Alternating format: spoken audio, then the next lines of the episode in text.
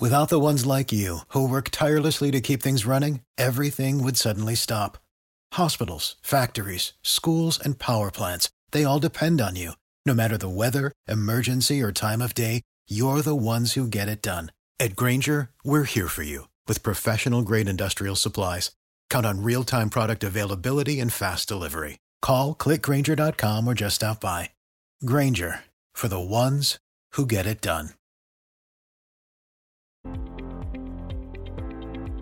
Welcome to the OOO Ozempic and Semaglutide podcast. Get ready to hear from best-selling healthcare author Dr. Josh Luke as he facilitates a discussion on healthy weight loss and living healthy.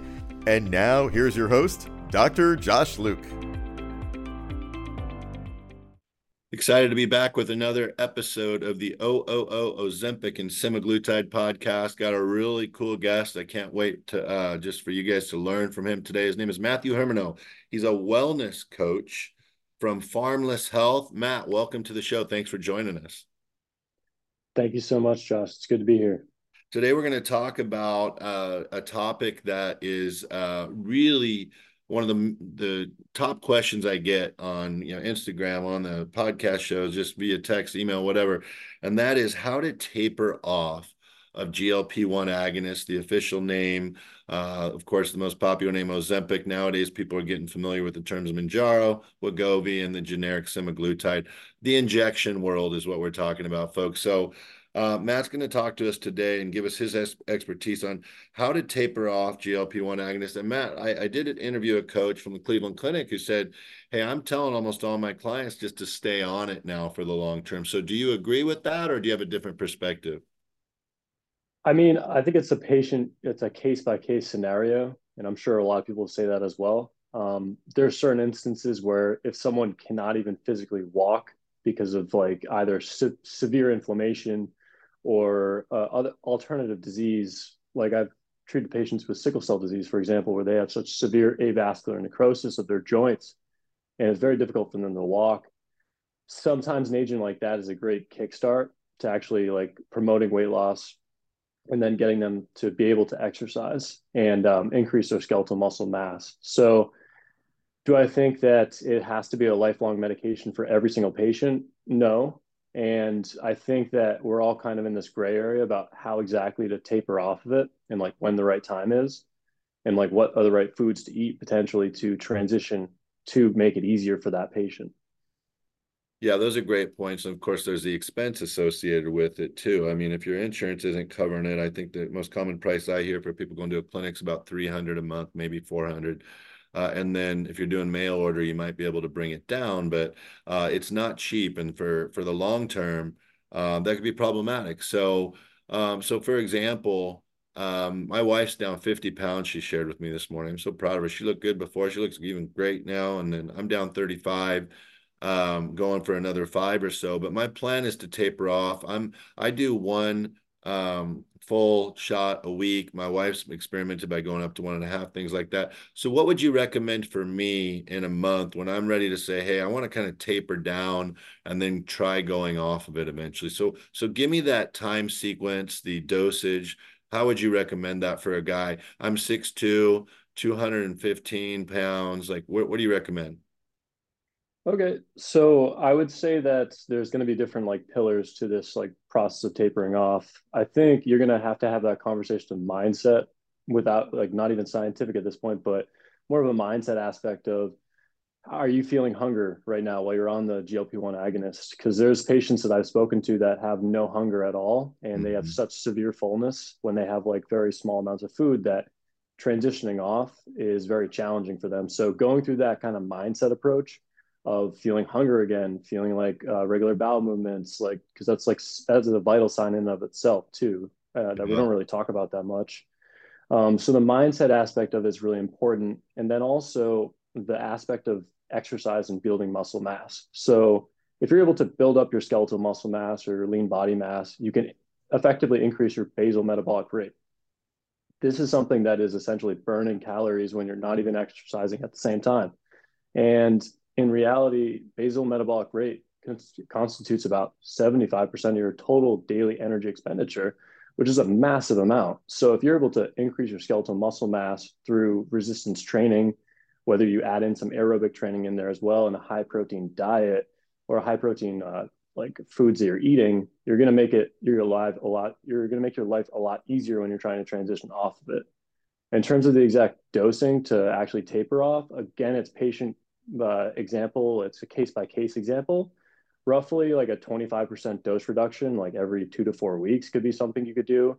And effectively checking in back with the patient to see how you're doing, how's your fullness, how's your appetite, um, mental clarity aspect of that, as we already talked about. So those could be some stuff. And then what we're going to talk about in a little bit will be like the foods that actually act as GLP-1 agonists maybe there actually isn't really much literature comparing that of a Ozempic to these foods. And I've actually spoken to Novo Nordisk asking this question. We don't even know the increase in GLP-1 from Ozempic itself in a numerical amount. So it's interesting to actually think about foods that could help you transition off of the GLP-1 agonist as well. Yeah. Yeah, that's interesting. So I imagine that um, so I will taper off for a month, maybe two, and then um, go cold turkey for a while. Because my goal has been just to change my lifestyle and how I eat uh, instead of doing intermittent fasting. No, as I age now that I'm in my 50s, I want to have a small, nutritious breakfast, give my brain some fuel for the day. I want to have a healthy lunch.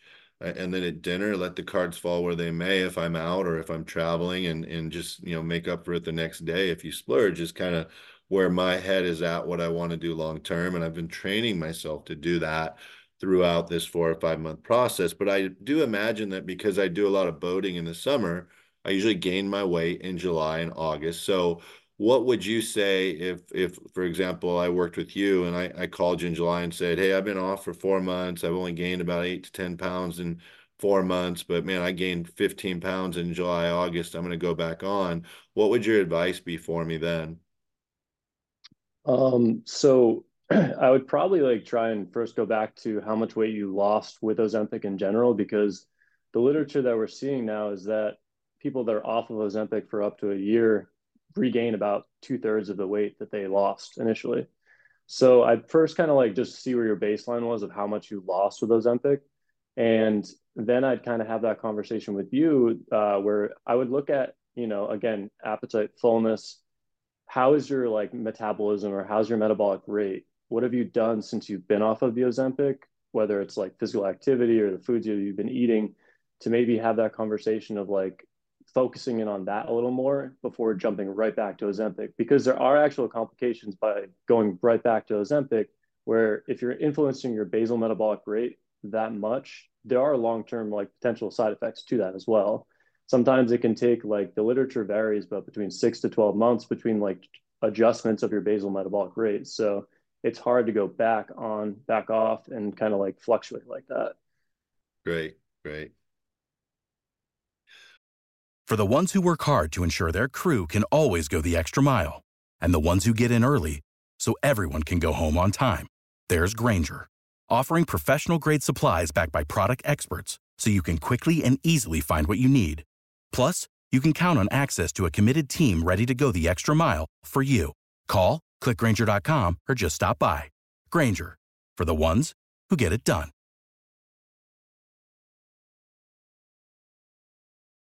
Okay, question number two. Uh, we're going to talk about foods that act like GLP-1 agonist, and uh, I've I've done some reading on this, and I'm really excited about that. Uh, so let's talk about some of the foods that that actually act like GLP-1 agonists. First, explain what that means. Are they making you feel full? Explain what that means. Yep. So GLP-1 agonist is essentially like an incretin hormone that is something that increases the amount of insulin, uh, in- increases insulin and helps with insulin uh, resistance, as well as like promote fullness by slowing gastric emptying when you're eating foods. And this is a postprandial effect of insulin, where it's beneficial for you. And at the same time, that's occurring in our beta cells within our pancreas, but we also have the actual like uh, prevention of excessive glucagon being released from our alpha cells in our pancreas as well. Wow. So tell me about what some of those foods are.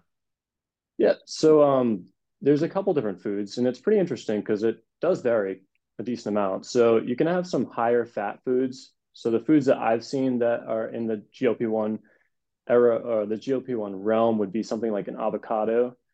Um, fat foods that are like nuts, so almonds, pistachios are some foods as well. There's actually like literature that compared different pistachios to like white bread, for example, that showed like a higher GLP-1 increase versus that of just plain carbohydrates like white bread. And there's a lot of uh, data with resistant starches too. So when I think of resistant starches, I my mind immediately goes to like sweet potatoes. I think they're an excellent food that you can add into your diet that will promote fullness as well. There's also like fermentable vegetables. So our greens that I'm always looking at with this would be something like arugula, bok choy, um, those are like the more common greens that I'll see. And then a big one that we really I love uh, is extra virgin olive oil. It's another great fat that you can add into your uh, diet as well that you can usually drizzle on salads or different foods. And there's actually a lot of the most evidence is with the extra virgin olive oil. See that okay. in the Mediterranean diet a lot as well. And then um, also it's it's kind of like not controversial, but with eggs has been shown to increase PYY, which is not exactly GLP one But there's an there's a hypothesis behind it improving satiety, and if it was actually studied, people are thinking that it might have an effect on GLP one. Interesting. Always learning something new, right? Okay, and then yeah. also, you know, one of the things I know that you shared some expertise on is just the combination of aerobic exercise and resistance training with GLP-1 agonists. And I've talked before that there's a body of research, really the only negative body of research that I've seen consistently, if you want to interpret it as negative, is that the GLP 1 uh, effect is that you're burning a little bit more fat than you, uh, excuse me, muscle than you would on traditional other diets. It's normally, you know, the percent of your body that's that's muscle burning is between you know 20 and 25, and with GLP-1s, it appears to be closer to 30 to 35. So just being conscious of that and doing some resistance training, making sure you're heavy on the protein. Uh, is that all accurate? And and what are your thoughts on that? Yes, so I, I definitely believe that um, when you're taking something like GLP-1 agents, in the data we've seen, and it's hard to measure this. It's very hard to measure like actual lean muscle mass versus like fat mass that's lost in a study. But from the data that we're seeing, there is in general, when you lose weight at a rapid pace like that, you're going to lose lean skeletal mass. So, as I mentioned, basal metabolic rate is influenced by the amount of skeletal mass you have in your body. So, if you're just dropping a, a lot of that skeletal muscle mass, you're really influencing your metabolic rate. So, if you were to just tag on aerobic exercise with this, I do think you have, there is literature to show this too, that you sustain weight loss and it can be done together. The long term effects of this, though, if you're only doing aerobic exercise, that's kind of like in question. We don't really know, like, long term, if that would be a sustainable routine to keep doing, like, say, like runs every day while G- on GLP 1 agonist versus what I'm like suggesting is the actual resistance training aspect, which is like uh, muscle building, whether it's through like um, doing TRX, whether it's through dumbbell training, compound weightlifting in a safe manner, obviously with right instruction. But there actually isn't much literature that I could find with resistance training in combination with the GLP-1 agonist, which I think everyone wants to see. And I wouldn't be shocked if you saw it maybe in the next like couple months or so. Well, it's really interesting stuff. And um, are there any other um, foods that that act like GLP agonists? Because some people that, that do have side effects uh, may just say, hey, or maybe it's a financial issue too. Like if you were to list off maybe like three to five foods that they would want to, you know, kind of put as mainstream in their diet that act like GLP-1 agonists, what would they be? I would definitely say that almonds and avocados are great examples. Almonds are very unique because not only do they have that fatty aspect in them, but also a decent protein amount as well. But they have this thing called the post or the second meal effect, where not only do you reduce uh, the actual like postprandial glucose of the first meal, but it actually like starts to trickle down into the second meal as well, which is a really unique aspect of food that I haven't really seen too often. I like avocados because they're very satiating and it's a really good amount of fat that you're putting into your body. And then olive oil as well, hitting on the fats again, this can be drizzled on top of your salads. You can drizzle it on other foods like fish, for example. And extra virgin olive oil is just an excellent thing. It's tried and true. We know so much data with it with the Mediterranean diet where we all can feel very comfortable about consuming it. Well, this is some great stuff. So, so just in summary, um, if people are going to start the you become a part of the injection revolution, um, in before I get kind of to wrap up with how you know tapering off, how you recommend tapering off. How much weight are you seeing your clients lose per month on average, and how long are they staying on the injections, or is it just all over the board? Yeah, so I mean, like in general, per month, you can you can probably see about maybe a kilogram like per week. So uh, maybe like four kilos per month. So that might be like around like 15 pounds or so. Um, this this effect can be seen where someone can go up to it could be percentage too so up to 15% of someone's like total body weight that's lost if you actually can continue it for about a year or so um, what was the second question you had i'm sorry uh, just about um, recommending a tapering off is it a 62 month process I, I, know you said every two weeks um, is it just four weeks that you do that is it eight weeks that you do that what do you think Oh, I would say probably, I mean, like every two to four weeks, you'd probably have the check in to reduce the dose, maybe 25%. And okay. again, it's going to depend on the client. I would say, like, again, I, I really think that you need to be consuming a high protein diet, building muscle. And kind of, I'm curious, like, yeah, I just want to know those things for someone where they're at in their life too, you know, stressful times. It's yeah. like, telling someone just to taper a medication when they're in like maybe they lost their job or like they had a breakup like that's not a realistic thing so you are going to have that like genuine like discussion with the patient sure. too yeah I believe that to be true. And, you know, I started mixing in a couple protein shakes a week, which I've never done because I am very concerned about that early evidence that says there's a little bit more muscle burn than the norm and I'm so focused on just um, managing my calorie and carb content that I don't focus as much on protein. And so uh, I throw one of those down every few days, and I I feel more confident that I'm I'm getting the necessary protein. So just to wrap up, could you share with the audience um, just a favorite go-to food, meal, snack of yours that's maybe 300 calories or under that that you just think tastes great as well that might they might be able to work into their repertoire? Yeah, definitely. I'll usually do. Um, I'm on the kefir uh, bandwagon right now. Kefir is just this. It's a little different than Greek yogurt, so I'll do a. It has like a uh, the lactase enzyme actually in it. So people who are lactose intolerant, maybe it's an option for them. Great. Um, but basically, I'll do like a kefir bowl with like maybe uh, some berries of sorts, so blueberries, some raspberries, uh, sprinkle in some pumpkin seeds on top of that maybe I'll slice up a banana, and that's kind of like some some stuff I'll eat in the morning as a little snack. Awesome. And can you spell kefir? I'm not sure I'm familiar with that. Yeah, it's K E F I R. And is it like a oatmeal type? Is it more like a yogurt? What do you? Yeah, sorry, I should have explained it more. It's a it's a yogurt, and uh, it's it's actually it's from like milk. So kefir grains are a bacteria you can just dump into milk, and it actually ferments and it creates this like natural probiotic that's even more potent than like Greek yogurt and without the lactase as much as that of Greek yogurt. So you get your protein. It's a little more liquidy than Greek yogurt, but it's a nice alternative that you can mix in with uh, if you didn't want to do a yogurt. Great.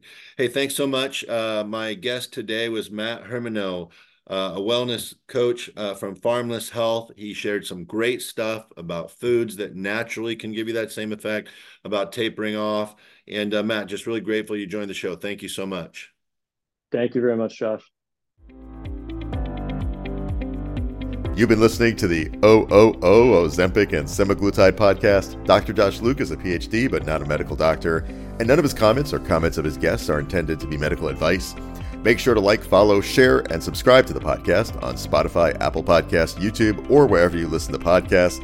Thanks so much for listening, and we'll be back soon with a new episode.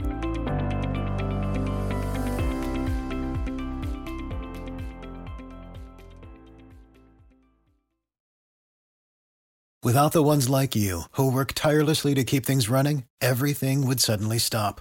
Hospitals, factories, schools, and power plants, they all depend on you. No matter the weather, emergency, or time of day, you're the ones who get it done. At Grainger, we're here for you with professional grade industrial supplies. Count on real time product availability and fast delivery. Call clickgrainger.com or just stop by. Grainger, for the ones who get it done. You know, when you're listening to a true crime story that has an unbelievable plot twist that makes you stop in your tracks? That's what our podcast, People Are the Worst, brings you with each episode. I'm Rachel. And I'm Rebecca. We're identical twins who love true crime cases that make you say, didn't see that coming, and we hate the people responsible for them. Listen to People Are the Worst now on Apple, Spotify, or wherever you get your podcasts.